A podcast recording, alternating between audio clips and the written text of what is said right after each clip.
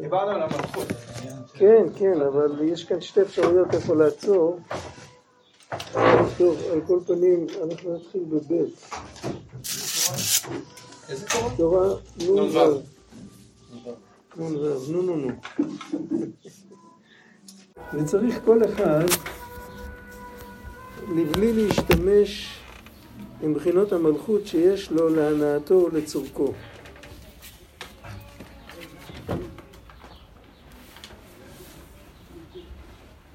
שלא תהיה בחינת המלכות אצלו כעבד למלא תאוותו, אולי קראנו את זה. יכול להיות? מישהו זוכר את זה? אוקיי, אז אם לא זוכרים, את לא זוכרת את זה. אוקיי. כן, דיברנו על המלכות של איתקסיה ואיתגליה, לא דיברנו כן, על זה אוקיי, זה קודם. כן.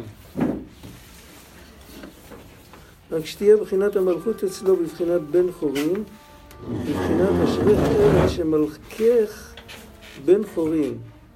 שהמלכות תהיה אצלך בן חורין, לבלי להשתמש בו להנאתך. המשמעות של... אה, שבן אדם לוקח משהו והוא עושה מניפולציה עם הכישרון שלו בשביל לשעבד אנשים אחרים תחת ידיו, אז נראה לו שהוא הופך להיות אדון ואחרים משרתים שלו.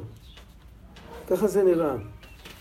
אבל למעשה הוא משעבד את הכישרון שלו לחלק הנמוך של עצמו.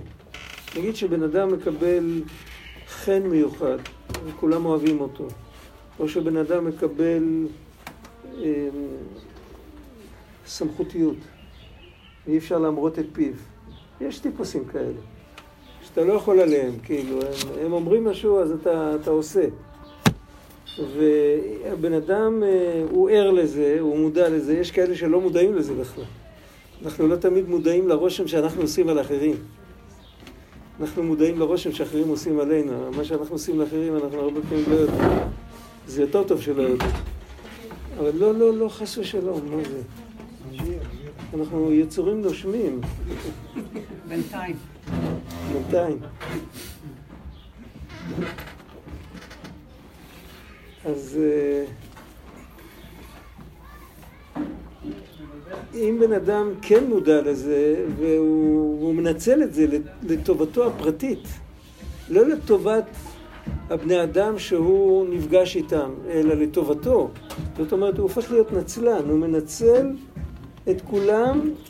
בעזרת הכישרון המיוחד שנקבע בו, הוא מנצל את כולם שישרתו אותו, אז למעשה הוא לוקח את הכישרון הזה, הוא מוריד אותו ברמה, הוא משתמש בו בשביל האגו, בשביל הגאווה שלו, בשביל הפרטיות שלו, זה מעשה אשר לא יעשה. הוא משעבד, כאן הוא מדבר על כישרון של מלוכה, מנהיגות. יש אנשים שיש להם את זה בנפש, הם מנהיגים. מנהיג צריך להיות... אה, כמו שהשם אמר למשה ולאהרון, הוא אמר, כלום שררה נתתי לכם, עבדות נתתי לכם. היה רבי מנשה בן ישראל, שמעתם עליו? שמעתם? הוא היה הרב של הקהילה הפורטוגזית באמסטרדם. כמה שנים טובות אחרי הגירוש, אחרי... הייתה שם קהילה גדולה של יהודים, אנוסים שחזרו ליהדות. הוא היה הרב שלהם, הוא היה אדם גדול מאוד בתורה וכל זה. כשהוא היה כותב מכתב, אז הוא היה כותב מנשה בן ישראל עבד לבני ישראל באמסטרדם. ככה הוא היה כותב. וזה הנכון. זאת אומרת, אם אתה, יש לך תפקיד... אה, כמובן, אנשים צריכים לתת לך את האפשרות למלא את התפקיד. אז אם אתה שולח מישהו יעשה משהו, צריך לעשות את זה. כי אחרת אין לך כלים לעשות את מה שאתה צריך, כן? אבל אם אתה חושב שכל זה נועד כדי שישרתו אותך, אז אתה לוקח את המלכות, אתה משעבד אותה. אתה, זה כמו שלוקחים את ה... איך אומרת הבת מלך בסיפורי מעשיות? המקום הזה הוא לא טוב. הלא טוב ייקח אותך. ועל זה נאמר בקהלת, אשריך ארץ שמלכך בן חורין, שהמלכות תהיה אצלך בן חורין. אז אם כן, למה בכל אופן נתנו לבן אדם כישרון מסוים? נתנו לו את הכישרון כדי שבעזרת הכישרון הזה הוא יוכל להועיל לעוד בני אדם כדי שביחד יוכלו לעבוד את השם יתברך. לא כדי שאני אהיה משהו מיוחד. ואז המלכות היא משוחררת. למה המלכות היא משוחררת? כי היא מתאחדת עם המלכות האלוקית. וכל דבר שחוזר הביתה הוא בן חורים. לקחת בן אדם לבית סוהר, לא עושים לו שם כלום, הוא מקבל שלוש ארוחות ביום. לוקחים אותו מהבית ולא נותנים לו להגיע הביתה, זה עונש. אם לוקחים, הבית של המלכות זה עבודת השם, זה קבלת מלכות שמיים, זה הבית של המלכות. אם לוקחים את המלכות, מנתקים אותה משם ושמים אותה במקום שאני המלך, אז המלכות בבית סוהר. והבן אדם צריך להיזהר לא לעשות את זה.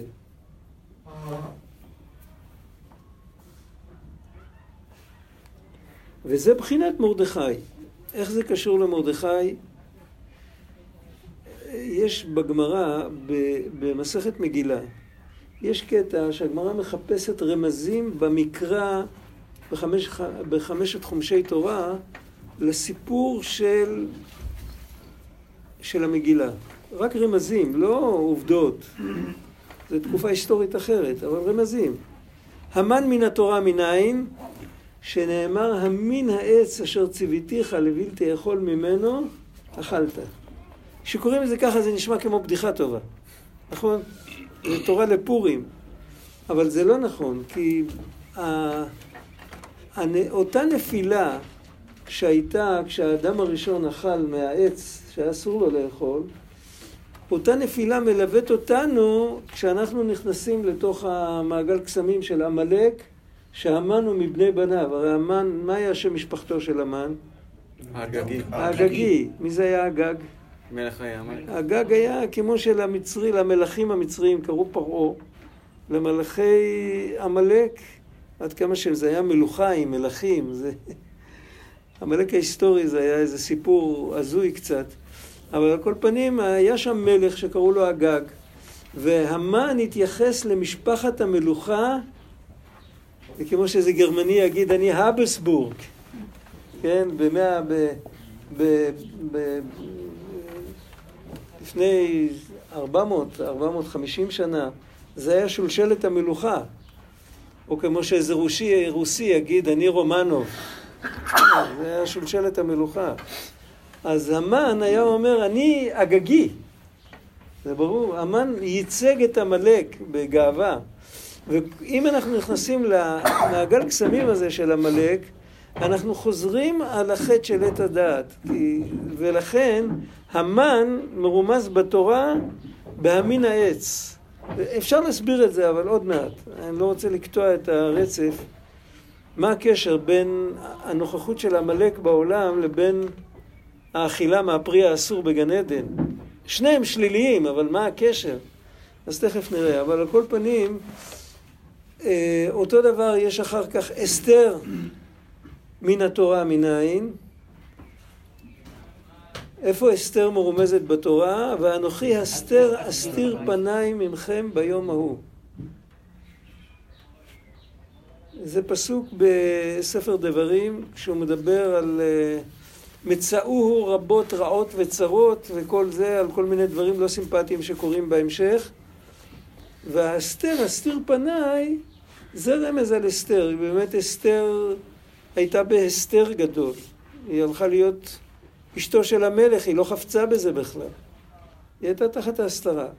מרדכי מן התורה מנין, שנאמר, ואתה קח לך בשמים ראש מור דרור, זה פסוק בפרשת כי תישא. באותה פרשה שמופיע העגל, אבל לפני זה קצת, ומור דרור, התרגום מתרגם מרדחיה. מרדחיה מזכיר את מרדכי. עכשיו, מה זה מרדחיה? מה זה מור בכלל? שתי שיטות מה זה מור. יש שיטה שמור זה אה, היה לה מוסק, מי שמכיר. יש לו בלוטה שמפיקה ריח טוב. צריך לדעת איך להפיק ממנה את, ה, את הנוזל, אבל זו שיטה אחת, שיטה בקדמונים. יש שיטה אחרת שמור זה עץ, עץ בושם שהמקום שלו זה, האזור הגיאוגרפי הטבעי שלו זה דרום חצי האי ערב, והוא היה מאוד יקר באזורים שלנו. אולי אפשר בעין גדי לגדל אותו. אולי, אולי. אני חושב שאפילו ניסו לגדל והצליחו עץ כזה.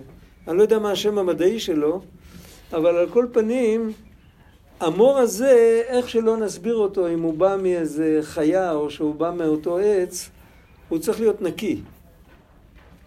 אפשר גם לייצר, לטחון אותו ככה, ואפשר לנקות אותו קודם. אז האמר הדחיה זה יותר מתקבל כשזה בא מעץ, לנקות אותו, לנקות, כל דבר שגודל על עץ יש לו גם איזה קליפה, איזה משהו. אז אתה תיקח לעצמך מר הדחיה, זה נקרא מור נקי. ומה כתוב במקום הדחיה בתוך הפסוק? דרור. מה זה דרור? חופש. חופש. זה, אתה תיקח זרעים של מור שהם השילו מעצמם את, ה, את הפסולת. כן, הם בחופש. והמילה מרא דחיה מזכירה לנו את המילה מרדכי. מרדכי זה גם אותן אותיות כמו דרכים.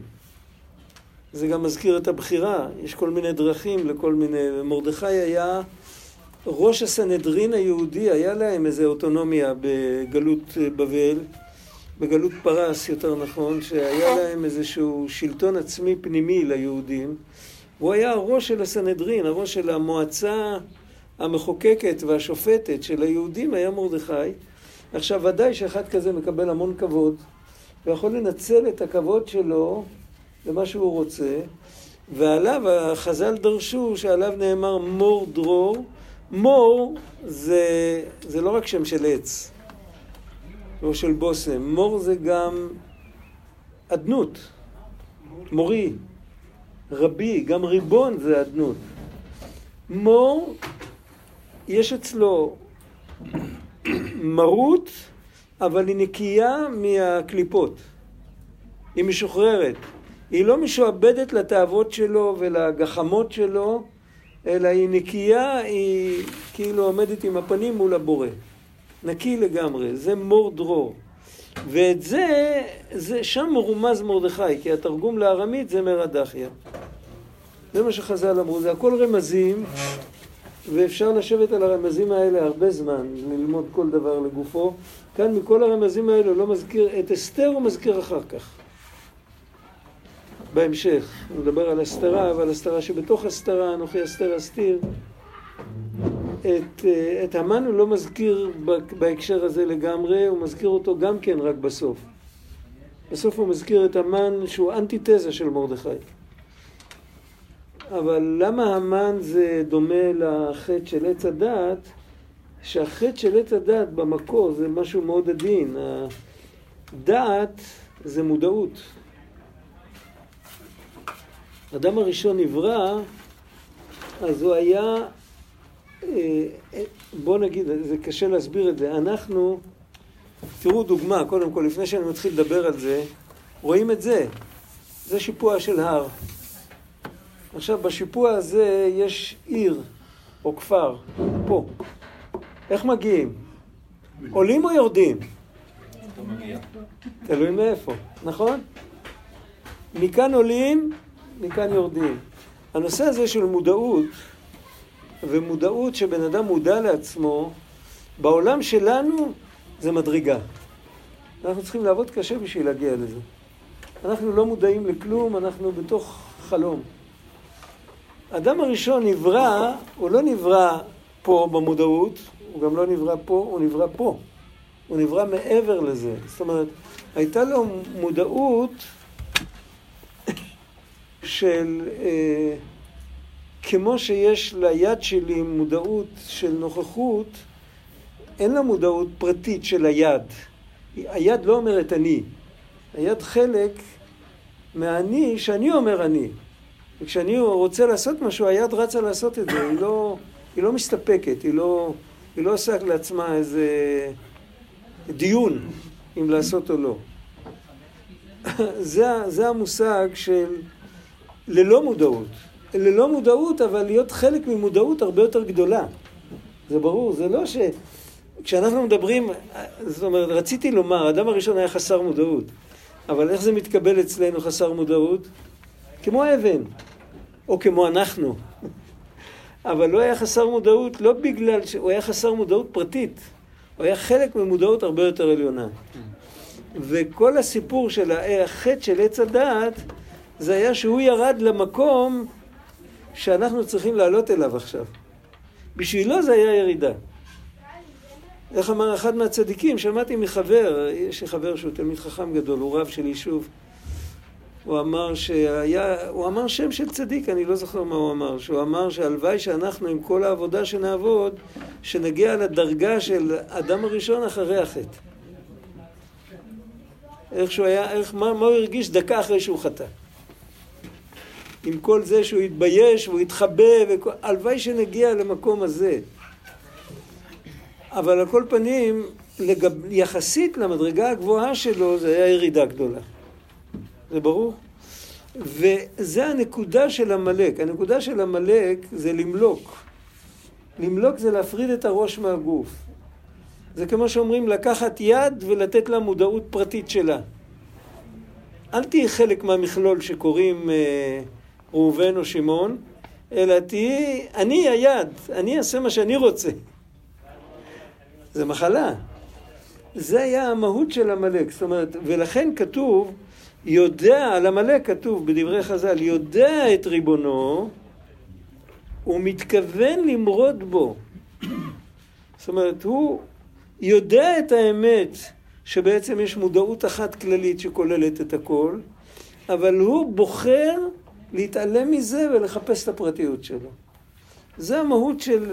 ועל זה נאמר, אמין העץ אשר ציוויתיך, לבלתי יכול ממנו אכלת? אז מזה, כמובן, אדם הראשון לא היה עמלק, אבל לעמלק יש את אותו אופי, איך, איך נאמר, מיליון מדרגות יותר נמוך. כן? אבל הכל, הוא מתכוון למרוד, אדם הראשון לא התכוון למרוד, אדם הראשון סתם אה, רצה קצת להרגיש את עצמו כדי ליהנות יותר וכולו, כל מיני כאלה. הוא חשב שהוא יעבוד את השם יותר טוב כך. אבל אה, אה, איך אומרים לה? עמלק רוצה למרוד. מי זה היה עמלק ההיסטורי בכלל? אז זה עוד סיפור. לא ניכנס לזה עכשיו, אולי כשנדבר על המן אז נדבר יותר על עמלק. אבל כל פנים, אז יש לנו כאן, כל התורה הזאת מדברת על כל שלושת ה... על שלושתם, על ארבעתם, על מרדכי, על אסתר, על המן, על כולם הוא מדבר בהמשך. בינתיים הוא רק נוגע בהם באמירה אחת, הוא רק אומר שמרדכי זה כמו שאומרים, הוא לא כמוהם, הוא לא כמו כל היתר. כל היתר ברגע שהם נהיים מנהיגים, מלכים, אז uh, מקבלים את האינטרסים שלהם ו... זה סוג של שוחד. אינטרסים זה לא ממש שוחד, זה לא שוחד חוקי, אבל זה סוג של שוחד. ומרדכי נשאר נקי גם כשהוא היה יושב בפסגה. כן, הוא לא, לא הלך אחרי כל מיני דברים. ומה אנחנו יכולים ללמוד מזה? איך אנחנו צריכים להתנהג. וכל אחד הוא מלך בזעיר אנפין, זה קראנו בשבוע שעבר, וכולם היו פה. אבל אה, אז, אז זה קראנו, שיש לכל אחד מלכות, יש כאלה שרואים את המלכות שלהם, יש כאלה שהמלכות שלהם היא יותר חיוורת, לא רואים אותה, אבל יש לכל אחד מלכות. עצם זה שיש לכל אחד בחירה, יש לכל אחד מלכות. גם על זה צריך לדבר. אבל אולי עוד מעט. אבל על כל פנים יש לכל אחד מלכות והוא צריך לשמור על המלכות שתהיה נקייה. עכשיו השאלה היא איך שומרים על המלכות שתהיה נקייה. אז הוא כותב בהמשך שהמרות, היינו המלכות, יש לה דרור וחירות שלא להשתמש בה להנאתו ולצורכו כי אם להשם יתברך, בבחינת והייתה להשם המלוכה. דהיינו להשתמש עם המלכות לעבודת השם יתברך, דהיינו להזהיר ולהוכיח. זה שני ביטויים שצריך לשים לב אליהם, לכל אחד מהם יש שתי משמעויות. תכף נראה. את כל הנשמות שנכנעים אליו, לא תמיד אנחנו יודעים מי הם. אתה לא יודע מי כל הנשמות שבאות מהשורש שלך, אתה לא יכול לדעת. זה נסתר. אחר כך הוא מדבר על זה. מה צריך לעשות במקרה שלא יודעים, לא יודעים מי הולך אחריך. אה, כאילו, אתה כותב ספר, ואתה כותב, אתה לא יודע מי יקנה את הספר. אתה משפיע על אנשים שאתה לא מכיר אותם. אף על פי שאתה לא מכיר אותם, אבל דבר אחד צריך להיות, אל תחפש את הכבוד שלך, תחפש להועיל להם. זה ניסיון. זו עבודה קשה, זה לא פשוט. כל אחד ואחד לפי בחינת המלכות שיש לו באתגליה או באתקסיה. אם הוא מושל בביתו, צריך להזהיר ולהוכיח את בני ביתו. ואם יש לו ממשלה יותר, מותר עליו להזהיר יותר ויותר אנשים לפי בחינת המלכות שלו. יש כאן כמה דברים שצריך להסביר. קודם כל, מה זה נקרא להזהיר ולהוכיח? אז בסלנג שלנו, להזהיר זה... איך אמרתי לך קודם? נו נו נו. זה תורה נו, תורה נ"ו. ולהוכיח, זה, אנחנו רגילים להוכיח בצורה כזאת ברוטלית, כאילו. רק שתדע מה גרמת. מוכר? עכשיו, שמעתי פעם, היה לי שכן, חבר, הוא כבר לא בחיים, הוא היה, אה, הוא היה גאון במדרשים, במדרשי חז"ל. היו מזמינים אותו בכנף שש. יודעים איפה זה? בחצור, חצרים. בסיס ענק של חיל אוויר. חצרים. חצרים. אה? חצרים. בחצרים. היום זה בחצרים, פעם זה היה יותר קרוב. זה היה יותר קרוב למרכז הארץ. אז uh,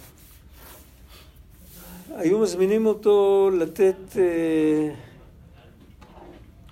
לתת שיעורים במדרש. כל הטייסים היו באים להקשיב לו. היה ממש פה מפיק מרגליות. היה... הוא פעם הסביר שלהוכיח, יש לזה שני משמעויות להוכיח. אפשר להוכיח הוכחה ואפשר להוכיח תוכחה. והתוכחה הטובה ביותר זה כשנותנים הוכחה. לא צריך להוסיף על זה כלום, כל אחד מבין את זה לבד. ברגע שאתה מוכיח משהו, אתה מוכיח שזה הנכון, אז אתה עשית את כל העבודה. אם הצלחת להוכיח שזה הנכון, אם אתה סתם נותן למישהו על הראש, אז uh, קודם כל הוא לא איתך. הוא, הוא חושב אחרת. מה שאתה אומר לו שזה לא, הוא חושב שזה כן, אז מה, מה אתה רוצה ממנו בכלל? קודם כל אנחנו צריכים להיות על אותו מישור. אחר כך, אז כבר לא צריך לדבר יותר, זה כאילו, אתה רק צריך להדליק את האור.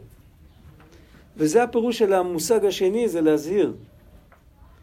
להזהיר... לשון זוהר. כן. זוהר. להזהיר, להתמלא זוהר, לתת אור, לתת, אה, כאילו, אני לא יודע איך, איך אומרים את זה בשפה יותר פשוטה, אבל עוד פעם, לעורר את הבן אדם, הכי טוב אם עושים את זה דרך זה ששואלים אותו שאלה. מורה טוב, פעם היו, המורים היו עובדים בשיטה פרונטלית.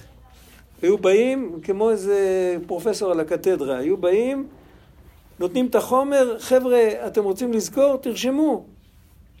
ואם יש לו, יש לו שאלות, אז צריך להצביע וזה.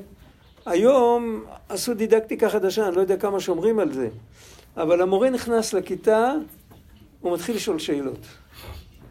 אם הטקסט פתוח מול העיניים, לקרוא הם יודעים לבד. הוא נותן לילד לקרוא, הוא לא קורא, ואז הוא מתחיל לשאול שאלות. רגע, מה כתוב כאן? עשרים ידיים מתרוממות. המורה שאל, לא שהם צריכים לשאול. תגיד, תגיד, תגיד, תגיד, בסוף כולם, בסוף הוא, הוא מוכיח להם שהם יכולים ללמוד לבד, שהם לא צריכים אותו. אבל הוא מנחה אותם. זה כמו להדליק אור. כשאני מדליק אור, אני לא מכניס לחדר את הריהוט.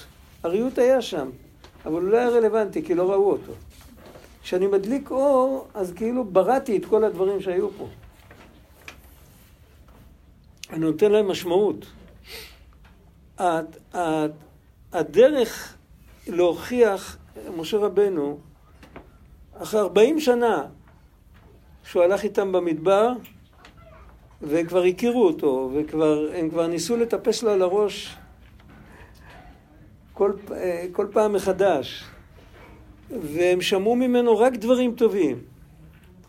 והוא גם הוכיח אותם, הוא ייסר אותם, הוא אמר להם, ממרים הייתם את, את השם מיום דעתי אתכם. הוא גם נתן להם על הראש. בסוף בסוף, אחרי שהוא גומר את כל ה... יש שם מסה ענקית של כמה פרשיות, של נאום. אנחנו מחלקים את זה לכמה שבתות, זה ארוך מדי.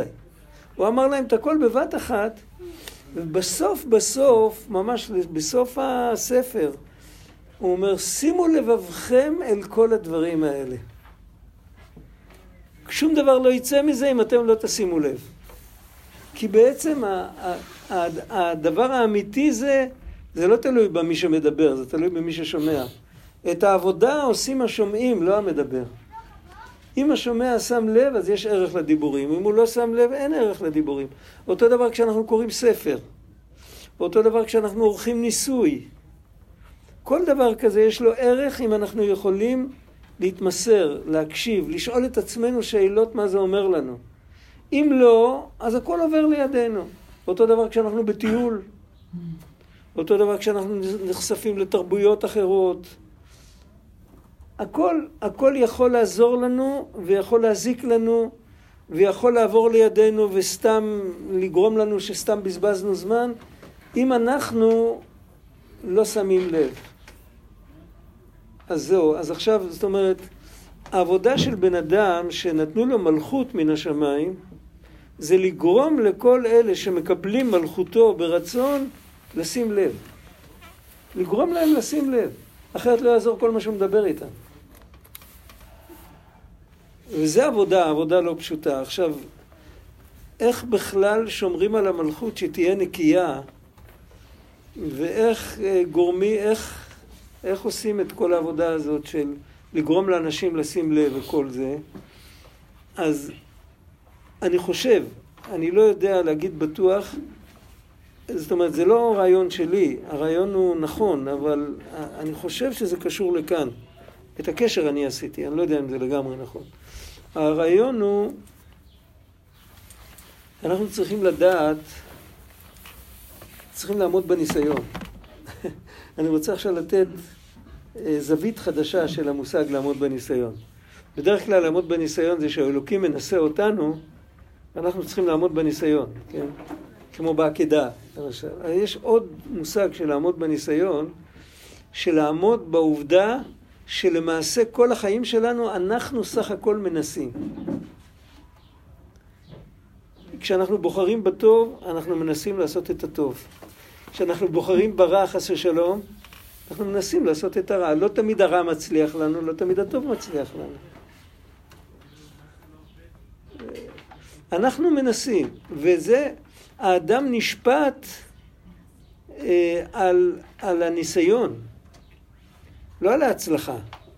אם הוא לא מצליח, הוא ניסה לגנוב והוא לא הצליח, הוא צריך לחזור בתשובה. כן, הוא...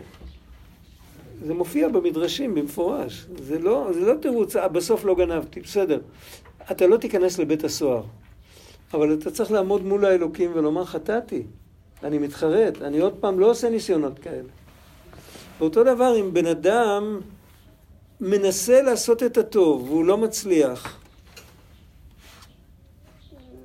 אנחנו לא קבלני הצלחות. הבחירה שלנו זה לנסות. עכשיו, מה ההבדל בין זה לבין בן אדם שהוא רדוף אה, אמביציות והוא רוצה להצליח? זה, ההבדל הוא איך הוא חי. בן אדם שרוצה, הוא נחוש להצליח, הוא תמיד במתח, ולמעשה הוא מחסל את עצמו. והוא בתוך ה... הוא, הוא חלק מעמלק, הוא צועק כוחי ועוצם ידי. לא משנה שהוא אדם דתי והוא רוצה לעבוד את האלוקים, אבל הוא, הוא מייחס את ההצלחה לעצמו. זה ברור. אפילו אם אחד יבנה בית מקדש, לא משנה, אבל אם הוא יגיד כוחי ועוצם ידי, השכינה לא שורה במקום כזה. ולעומת זאת, זה נקרא שהמלכות אצלו היא לא נקייה. לעומת זאת, הבן אדם שאומר, ננסה. אנחנו מנסים. אם השם ייתן לנו, נצליח. אם הוא לא ייתן לנו, לא נצליח. הבן אדם... אז קודם כל הוא רגוע, הוא לא במתח, הוא עושה את שלו, האלוקים יעשה את שלו, והוא, והוא לא מייחס את ההצלחה לעצמו, אז הוא נשאר נקי. המלכות שלו היא בבית, היא בבית האלוקי, היא, היא עדיין, היא לא ירדה אל עולם הנבראים. והמלכות של אותו אחד שסגור על זה שאני אצליח, המלכות הזאת היא כבר נפרדת, היא כבר, זה מלכות של המן, זה מלכות של אחשוורוש, של עמלק. זה לא מלכות של... אה, הדוגמה הבולטת בתנ"ך, איפה שמדובר על הרעיון הזה, זה לא, לא ההיסטוריה של שלמה המלך, אבל פסוק אחד שכתוב, יכול להיות שהוא נפל בכמה דברים, אבל יש פסוק אחד אצל שלמה, בתחילת מלכותו, כתוב, וישב שלמה על כיסא השם. הוא ישב על הכיסא, והוא ידע שהכיסא לא שייך לו, זה לא הכיסא שלו. איך יושבים על כיסא השם? יושבים ככה. בקושי יושבים. אני הכרתי יהודי כזה, היה בבני ברק, היה אדמו"ר מלובלין, שמעתם עליו? חמיב של האדמו"ר מאמשינוב, עליו שמעתם. הוא ככה תמיד היה יושב, הוא, היה, הוא קודם כל לא היה לו כיסא, בבית מדרש איפה שהוא זה, לא היה כיסא בשבילו. היה לו רק עמוד כזה, כמו זה, זה היה. כשהיה אומר אה, נפילת אפיים, הוא היה צריך לשבת, אז הוא התיישב על איזה ספסל בצד, הוא הלך מהמקום שלו, חיפש איזה מקום על ספסל, אחר כך הוא חזר למקום עם, ה, עם הסטנדר. פעם אחת בשבוע היה יושב, זה היה בסעודה שלישית. היה צריך להר, להרצות דברים בפני הקהל. אז הוא היה יושב, ואז הוא היה יושב על השפיץ של, על הקאנט, ככה. זקוף. היה בן אדם מאוד מיוחד. הוא לא, הוא, והוא היה חבר של כל הילדים הקטנים. כשהיה נכנס כל הילדים הקטנים היו אומרים לו שלום, היה מחייך לכולם, כזה. ו, אבל הוא היה כזה מלכות, שאנשים מבוגרים הסתכלו עליו, פחדו לדבר איתו. היה לו עיניים כל כך עמוקות, ובפרט כשהוא היה זקן, הוא היה כולו לבן כבר, הוא היה שחור משחור. היה מאוד כהה. צבע העור שלו היה מאוד כהה, והשיער שלו היה כבר לבן לגמרי לגמרי, וזוג עיניים שחורות בוערות. זה היה ממש, להתקרב אליו זה היה עבודה. אבל הילדים, עם הילדים הוא היה חבר. אבל כשבאת אליו, התגברת ובאת אליו ודיברת איתו, היה מדבר איתך בגובה העיניים. כאילו. היה מסוגל לעצור בחור כמוך באמצע הרחוב ולשאול אותו אם הוא ראה איזה פסקה באיזה ספר, מה הוא חושב על זה, כי הוא לא בדיוק הבין את הפסקה. ככה. ולפעמים הוא היה לומד מכל מלמדי השכלתי, הוא היה גאון עצום, הוא היה... אבל ככה, ככה הוא היה, זה היה העניין שלו. הוא ישב על כיסא השם, ממש ראו עליו את הפסוק. וישב שלמה על כיסא השם. הוא קראו לו אברהם, לא קראו לו שלמה, אבל הוא ישב כאילו שהמלך אומר לו, תשב על הכיסא שלי, הוא מרגיש לא נעים שהוא יושב. ככה, ככה הוא ישב. זה, זה מלכות אמיתית, מלכות שהיא בת חורין, היא לא, היא לא משועבדת לאגו ולכל הדברים האלה. עכשיו, ב, ב, בעבודה היומיומית שלנו, אם אנחנו יודעים שכל היכולת שלנו זה לנסות, גם עם עצמנו וגם להשפיע, הכל רק לנסות, אז אנחנו הרבה יותר נקיים. אם אנחנו סגורים על זה שאנחנו, איך אומר הרומאי, באתי, ראיתי וניצחתי. זה, זה, זה מלכות של אדום, זה לא מלכות ישראל.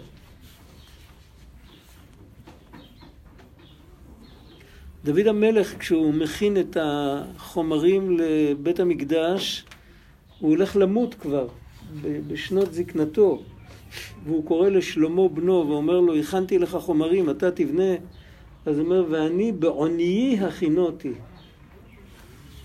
אז הוא כבר, כאילו, אפילו אם היה לו איזה תנועה של כוחי ועוצם ידי לפני זה, אז הוא כבר חוזר בו.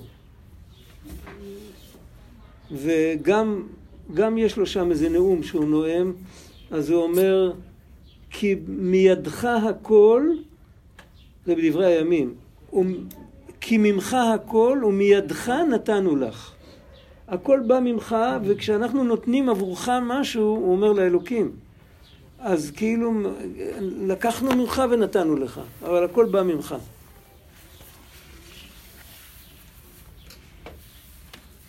עכשיו יש עוד קטע, אני צריך להמשיך אריכות ימים לתוך המלכות. בואו נראה איפה השעון עומד. אה, כן, יש עוד הרבה זמן. ימים בספרות של הפנימיות, המושג ימים זה הספירות. יום ראשון חסד, יום שני גבורה, כל יום, כל יום זה אור. יש אור שהוא יותר קרוב לבריאה, יש אור. היום השני משתלשל מהיום הראשון. כדי שנוכל לקבל את היום הראשון, אנחנו צריכים את הסינון של היום השני. וכן הלאה. ככה זה הולך עד היום השישי. וביום השישי נברא האדם, האדם מקבל את האור האלוקי דרך כל המסננות האלה, הוא מקבל את, ה, את האחרון. אחר כך השבת זה כבר מלכות של עולם יותר גבוה. אבל על כל פנים, כל יום כזה זה מידה. ויש יום, ימים רגילים ויש ימים ארוכים. המושג של ימים ארוכים, יומין אריכין, זה מושג מחז"ל. המקובלים מסבירים את זה, שזה אותן מידות, איך שהן בשורש, בתוך ספירת הכתר. שמה כל אותם דברים שאנחנו רואים פה, כל אותם תכונות נפש, החסדים, הגבורות, הרחמים, כל אותם תכונות נמצאים שם בשורש, רק בשורש הם אינסופיים, הם ענקיים. הם נקראים ימים ארוכים. יום האריכתא. והמלכות היא הרי הספירה האחרונה, היא מקבלת מכל הספירות, והיא המתרגמת, היא המוציאה לפועל, דיברנו על זה פעם שעברה, או לפני פעמיים, והמלכות היא צריכה לקבל את כל הימים, כל הנחלים הולכים אל הים, כמו בריכה שמקבלת מהמעיינות. אז כל החסד יורד למלכות, והמלכות מתרגמת אותו לשפת המעשה. הגבורה יורדת למלכות, המלכות מתרגמת אותו לשפת המעשה. כן, המלכות זה כמו ההוצאה לפועל של כל התכונות האלה. אבל זה לא מספיק, צריך גם לתת לה משהו, למלכות, משהו מהשורש של כל המידות. המלכות היא הרי סוף מעשה, וסוף מעשה, איפה מושרש סוף המעשה? במחשבה תחילה. והמחשבה תחילה זה הכתר, זה ההתחלה של כל ההשתלשלות, והמלכות מושרשת בכתר יותר גבוה מכל הספירות. למה? זה המקור. כי הסיומת היא תמיד קשורה עם הקידומת, עם ההתחלה. אם בן אדם, בן אדם שלא יודע לעשות, החיסרון הוא לא בידיים שלו. לא משנה, לצחצח נעליים, לעשות כוס קפה, לא משנה מה. יש אנשים שלא מצליחים לעשות, הם לא מצליחים להוציא אל הפועל שום דבר. והבעיה היא שמשהו ברצון, בכתר, משהו שם לא מחובר, משהו נעלם. אפשר לתקן את זה, אבל לא לחפש לתקן את זה עם תרגולת של מעשה. זה לא זה הבעיה, הבעיה זה אין מוכנות לנפש להתעסק עם יציאה החוצה, עם יציאה לעולם. והכוח הזה מגיע מהמקום הכי גבוה. כל מה שקורה בתוך, ה... בתוך ה... כל הסולם הזה, מהחסד עד היסוד, זה הכל בתוך אותו עולם. המלכות, היא צריכה לקחת את כל זה ולהוריד את זה לעולם יותר נמוך. זה כבר צריך מוכנות. זה כמו שבן אדם מוכן לעזוב את החברים שלו וללכת... אה, יש לי חבר שהלך להרלם ובניו יורק, ונהיה מורה למתמטיקה אצל החבר'ה האלה שמה. חבר יהודי, היום הוא בפנסיה, הוא בארץ. והם מאוד אהבו אותו, הוא הפך להיות האבא שלהם. יהודי בעל מידות טובות וכל זה, הוא בחר להיות, ללמד מתמטיקה במקום הזוי לחלוטין. עכשיו, זה גדלות נפש. לא כל אחד מסוגל לעשות את זה. אם הנפש היא גדולה, אז, אז הבן אדם יכול לרדת יותר. ככל שהוא יותר, ככל שמאיר בו כוח יותר עליון, הוא יכול לרדת יותר נמוך. המלכות יכולה לרדת כי יש בה איזה קשר לכתר. אבל הקשר הזה הוא נעלם. הוא קשר נעלם. צריך לחשוף אותו כמה שאפשר. לעתיד לבוא המלכות תהיה יותר גבוהה מכל הספירות. אמר שלמה המלך, אשת חיל עטרת בעלה. זאת אומרת, המלכות תהיה יותר גבוהה מכל הזעיר אנפין, מכל הספירות העליונות. אבל זה לעתיד לבוא. עכשיו אי אפשר, אנחנו לא הגענו לגילוי הזה, אבל מה שכן אפשר, זה שיהיה לנו חלקית, יהיה לנו מלכות יותר מוארת, שיהיה שם, שיהיה רלוונטי לדבר שם, בתוך העולם של המלכות, שזה יהיה נכון לדבר על, על האינסוף. שזה, שהדיבורים אודות האינסוף יגיעו גם לשפה שלנו. שלא נפחד מזה. אז זה נקרא להמשיך אריכות ימים לתוך המלכות. עכשיו, מה זה עוזר? זה, זה עוד נקודה שעוזרת למה שדיברנו קודם. קודם חיפשנו עצות איך לא לקלקל את המלכות, להשאיר אותה עם הניקיון שלה. אז מצאנו עצות להגיד לעצמנו שאנחנו רק מנסים וההצלחה היא לא מאיתנו. אבל זה עצות, זה כמו שאומרים, זה עזרה ראשונה. העצה האמיתית זה להיזכר בנוכחות של המקור. אם המקור נמצא כאן, אז אנחנו כמו הנר בצהריים, אנחנו כאילו, אנחנו מחווירים. וזה זה עוד שלב, זה עכשיו כאילו אחרי הפסקה הקודמת שלמדנו שצריך לשמור על המלכות בת חורין, אחרי זה מגיעה עוד פסקה שבו לומדים שצריך להאיר את המלכות ולהאיר אותה ככה שכבר לא נוכל יותר ללכלך אותה. שהיא תהיה כולה דבוקה באלוקים. שהמלכות שלי, אני ארגיש אותה שהיא בעצם מלכות אלוקית שמתבטאת דרכי, אני לא פונקציה פה. אני רק צינור. וזה גם אחד מהעניינים של עמלק, שהוא מעכל, אמרנו קודם שהוא כמו מולק, הוא מפריד את הראש מהגוף. כתוב בשם משמואל, זה היה נכד של האדמו"ר מקוצק. הוא כותב שעמלק אותיות מעכל, הוא לוקח את הצינור ומכופף אותו. וכשלוקחים צינור ומכופפים אותו, אז לא רואים דוך ונדוך, לא רואים, לא רואים מהעבר השני, רואים חושך. זה, זה הדרך של עמלק. לשמור על המלכות נקייה זה קודם כל להחזיק אותה ישר, לא לכופף אותה. לא לכופף אותה להנאתי ולטובתי. שהיא לא תשתחווה אליי, כי אז היא מתכופפת. ובמקום זה, להפך, לראות את המעבר, לראות את זה כמו, כמו שמסתכלים במשקפת, כמו שמסתכלים בשפופרת ישרה. לראות את המעבר, זה, זה בעצם הסוד של התפילה. הסוד של התפילה זה לראות איך שאני עומד מול האלוקים והוא מקשיב לי. ושלא יבוא מישהו ויכופף את זה וייקח לי את התחושה הזאת. ואז אני אזמר מנטרות, אבל אני לא מרגיש שמישהו מקשיב לי. זה הסיפור של, ה... של להמשיך אריכות ימים לתוך המלכות, להמשיך את הנוכחות של הכתר.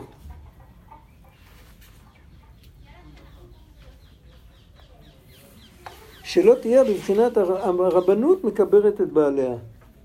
זה יכול להיות שהבן אדם, הוא הופך להיות ריבון, היום קוראים לזה רב, זה אישיות דתית, אבל בעצם השם האמיתי זה ריבון. הניקוד האמיתי במשנה, שאנחנו קוראים רבי, זה בעצם, זה ריבי.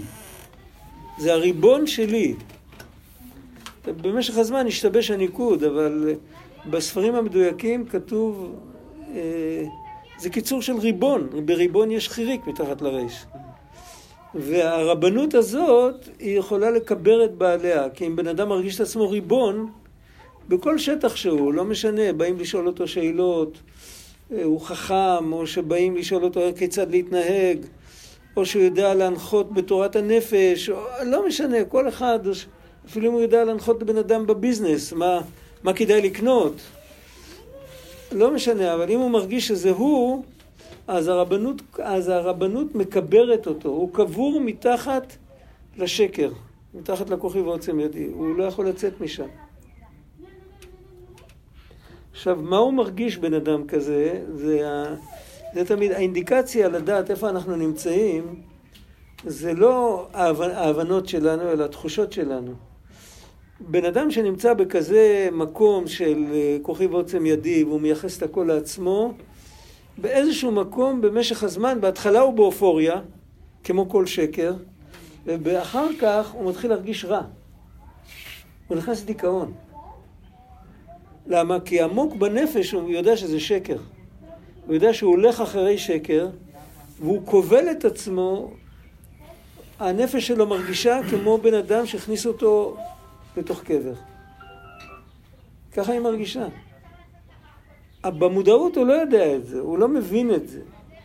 אם ישאלו אותו, אז הוא יגיד, אני לא יודע.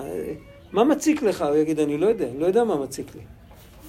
משהו לא בסדר, ואז הוא, הוא ינסו לחקור אותו, אולי זה, אולי זה. בדרך כלל מגיעים ממשהו שקרה בילדות, אבל זה לא תמיד אמת. זה יכול להיות גם כזה דבר, אבל הרבה פעמים אפשר גם לבדוק גם את זה. אם פתרו לו כבר את הבעיה מהילדות ועדיין הוא מרגיש לא טוב, סימן שזה לא בא משם. אז מאיפה זה בא? זה בא מזה שהנפש שלנו עמוק בפנים מרגישה את האמת. וכשאנחנו הולכים אחרי שקר, אנחנו לא מרגישים טוב. זה מתלבש בכל מיני דברים, אנחנו לא מסוגלים להרגיש טוב, לא יכולים לשמוח. וכשאומרים לבן אדם שמצווה גדולה להיות בשמחה תמיד, מתכוונים להגיד לו שיתחיל לחפש להיות אמיתי. כי אחרת זה בלתי אפשרי לקיים את זה.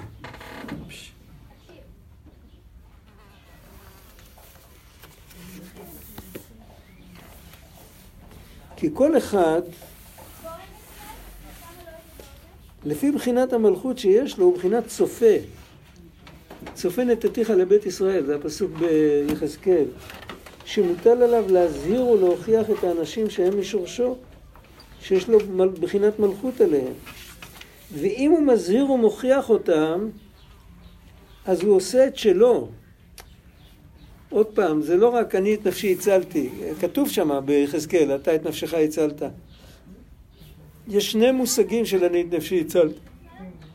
יש מושג של אני את נפשי הצלתי, מה שקוראים בסלנג כסת"ח. קיבלתי הוראה, הורדתי אותה הלאה, זה מוקלט, כולם יודעים שאני נקי, החבר'ה בשטח לא ביצעו, תרד עליהם, תעזוב אותי. זה אני את נפשי הצלתי של קליפה. יש עניין אחר, שמסתכלים על כל המערכת כמו על עץ חי, או על, או על uh, יצור חי, שיש בו מחזור דם וכל זה. אם ישימו פה לבן אדם חוסם עורקים, אז הוא לא מזרים את הדם הלאה ל, ל, לפריפריה, אבל גם הוא ניזק מזה. כשהוא מוריד את חוסם העורקים ונותן לדם לזרום הלאה, אז הוא מציל לא רק את החלק שאחרי החוסם, הוא מציל גם את החלק שלפני החוסם. אותו דבר בזרימה של עץ, הצינורות השפע של העץ הם מתחת לקליפה. אם אתה תעשה טבעת עגולה מסביב לעץ בלי קליפה, אז מה שמאחורי הטבעת הזאת יתייבש. סליחה. לא, לא, לא מפריע. ממש לא. זה מוזיקה. אה, מוזיקת רקע, זה נחמד. אה, מה שיש מאחורי הקליפה מתייבש, אבל גם מה שיש לפני הקליפה משתבש הפעילות שלו. פתאום מוציא, הוא מתחיל להוציא ענפים במקומות לא הגיוניים וכל מיני דברים כאלה. כי משהו לוחץ קדימה ולא לא, לא נותנים לו ללכת. אותו דבר בן אדם, כל בן אדם בחברה האנושית, דיברנו על זה שיש אילן הנשמות. כל בן אדם ממוקם באיזשהו מקום, והשלמות שלו היא כשהוא מעביר את השפע הלאה. הרבה פעמים השלמות של הנשמה שלנו, שירדנו לעולם הזה, ואנחנו לא יכולים לעשות את התפקיד שלנו אם לא נפגוש את פלוני בן פלוני ונגיד לו איזה מילה טובה. ונעורר אותו מהתרדמה שלו. וכל זמן שלא עשינו את זה, ייתכן שנצטרך עוד עשרה גלגולים עד שניפגש בסוף. כי זה חלק זה חלק בלתי נפרד ממני, אותו בן אדם. אני חייב לפגוש אותו. אם אני עושה מה שאני עושה, את ההשתדלות שלי, אני לא פגשתי אותו, אז אני כתבתי ספר והוא קרא בו. לא משנה, מה שעשיתי, אז, אז אני כאילו עשיתי את שלי, והשפע לא נתקע בי, הוא הלך הלאה, הוא הלך לאן שהוא צריך. אז מבחינה זאת הצלתי את עצמי, לא רק אותו, אלא גם את עצמי הצלתי. זה כבר אני את נפשי הצלתי של הקדושה, זה לא של הקליפה. זה לא כמו, כאילו, יאללה, תרדו ממני, אני עשיתי, עשיתי את היומית, דפקתי את הכרטיס, לא מעניין אותי. מדובר על בן אדם שכן אכפת לו, והעיקר הוא מבין שזה נוגע לו, זה לא רק, הוא לא עושה טובות לאף אחד. הוא עושה טובה בראש ובראשונה לעצמו.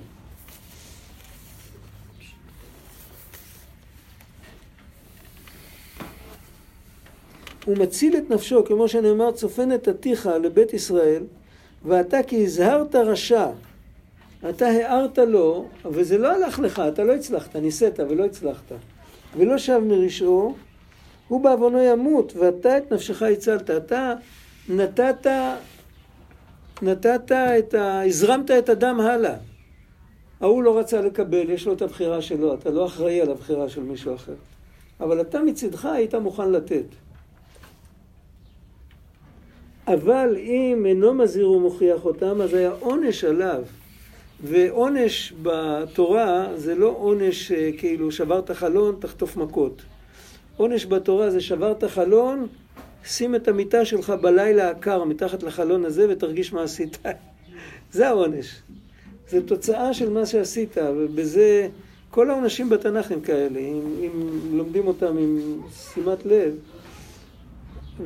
אז, אז זה גם אותו דבר. הבן אדם שלא מזרים הלאה את מה שהשם חנן אותו, אז הוא מקלקל לעצמו.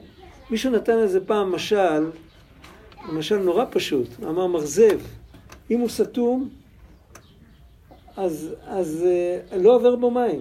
מרזב פתוח, יכול לעבור בו אלפי קובים של מים במשך החורף. אבל אם הוא נסתם, הוא מפסיק לתת, אז מפסיק לעבור בו מים. מקסימום יש בו בדיוק את ה... אם הסתימה היא למטה, אז יש בו את הכמות שיש... אבל זה לא זה.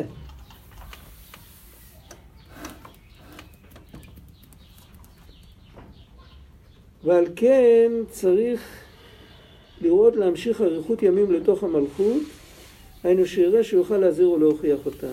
מה המשמעות של זה? למה באמת בן אדם שהוא חכם והוא טוב והוא מוכשר, למה הוא לא רוצה להזהיר אחרים? זה לא בגלל רוע לב, הוא לא רוצה להזהיר אחרים. אה, זוכרים את הבחור שהלך ללמד מתמטיקה בהרלם? Mm-hmm. למה חברים שלו לא עשו את זה? הם לא יכלו. אין ללכת לשכונת פשע, הם פחדו להחנות שם את האוטו. הם פחדו, והוא הלך. מה היה לו שהוא הלך? הוא המשיך אריכות ימים לתוך המלכות שלו. זאת אומרת, הוא חיבר את המלכות, את הביצוע, לכתר. בכתר אין פחדים, בכתר הוא כוח אינסופי, וכשהוא מגיע עם הכוח של הכתר, של הכתר של עצמו, אז גם מקבלים אותו, וגם אוהבים אותו. ואחרים לא ידעו לעשות את זה, אז הם נעצרו איפה שהם. והם לא המשיכו, לא, לא, לא עשו את מה שצריך. יכול להיות שהם לא היו צריכים, אני לא יודע, אבל אסור לנו לשפוט מישהו שאנחנו לא יודעים עליו כלום. אבל על כל פנים, הכל תלוי בזה, זאת אומרת, קיבלנו כאן איזשהו מבנה. אנחנו, יש לנו בחירה, ואנחנו קמים בבוקר ואנחנו אמורים לעשות משהו. המשהו הזה, אנחנו צריכים קודם כל ללוות אותו עם, עם, עם שני תובנות. תובנה אחת שכל מה שאנחנו הולכים לעשות, ההצלחה היא לא בידיים שלנו, אנחנו רק מנסים, זו תובנה אחת. תובנה שנייה, שכל, גם אם נצליח וגם אם לא נצליח, הזרימה שעוברת דרכנו, היא, זה עובר רק דרכנו, זה לא שלנו, ואנחנו רק שלוחה. אנחנו לא הבעל הבית, אנחנו שלוחה. כמו סניף של בנק. ההנהלה יושבת בעיר אחרת. עכשיו, כשיש לנו את שתי התובנות האלה, אז יותר קל לנו להתחבר לשורש. אנחנו לא מסתירים, אנחנו לא מתכווצים, ולא... מה שמפריד אותנו מהשורש זה השרירים שאנחנו עושים. אנחנו צריכים להצליח, אנחנו, אני, אני, אני. אני כל כך הרבה פעמים... אתה עם השמש בעיניים, זה... אנחנו, אתה יכול לעשות זווית טיפה, כמה מעלות להסתובב, אז לא יהיה לך את זה. הפוך. אתה רואה? פחות. שמש שם. האני הזה הוא מסתיר. הוא, הוא מסתיר. אם הופכים מהאני ועושים אותו עין, זאת אומרת, אומרים, אה, כאילו, מה, איך אומרים, אני עשיתי ואני אסע ואני אסבול. בסוף מה בן אדם, מה קורה מכל האני, האני, האני, האני שלו? לא קורה כלום. יש אני אחד שהוא האני האמיתי של כולנו, שזה ראו אתה כי אני, אני הוא, דיברנו על זה הרבה פעמים, והוא מתגלה דרכנו, וכשזה ככה, אז אין פחד, אין, אין אובססיה ואין פחד, ויש המון כוחות, ואין את הגאווה הטיפשית שהכוחות האלה הם שלי. ואז אפשר באמת לפעול ולהוכיח. זאת אומרת שהכל כאן קשור, זה הכל בעצם רעיון אחד. הרעיון הוא שלא, הוא אומר את זה במקום אחר במפורש, אני לא המצאתי את זה. הוא אומר שכמו ששמים אה, משהו מול השמש, אם זה משהו אטום, אתה שם קרש מול השמש זה עושה צל, אם אתה שם זכוכית זה לא עושה צל, כי הזכוכית זה חומר שקוף. זאת אומרת, אותו דבר בני אדם. אם אנחנו מלאים מעצמנו, אנחנו עושים צל, האור לא עובר דרכנו. אם אנחנו שקופים, אז הכל עובר. והעבודה שלנו זה להיות שקוף, לשקף, לא להסתיר, לא, לא לגנוב את ההצגה ולהגיד שזה אנחנו. וזה הסוד, מה שחז"ל אמרו, הנה הגיע שבע כבר. חז"ל אמרו שהאומר דבר בשם אומרו, מביא גאולה לעולם. מה זה כל כך חשוב? האומר דבר בשם אומרו לא שם את עצמו במקום המקור. וזה עצמו גאולה. כי אם שמים את עצמנו במקום המקור, אז הרבנות מקברת את בעליה, אז אנחנו בתוך הקבר. אנחנו בתוך גלות. אז זהו, עכשיו אנא, מישהו שיעשה סימן באיזה מקום. אה, כאן, יש כאן אות, אות גדולה, באמצע הקטע, בשורה הרביעית, אח. למעלה, למעלה, אח. אך אי אפשר לו. אך אי אפשר זה כאילו התחלת קטע. אז פה צריך... המרזב באמת הוא בנוי רק להעביר מים, אבל אם מצטבר במים הוא לא מספיק חזק, הוא נשבר. נכון, נכון. המשל של המרזב הוא לא מדויק. הוא לא לגמרי מדויק. הוא לא סופג ונותן. זה לא כמו אדם שלמד אצל רב ועכשיו הוא מלמד את התלמידים שלו. זה לא אותו דבר. אבל בכל אופן, זה מה שהוא נותן, המשל הזה. כמו מעיין שנסתם בעצם. כן.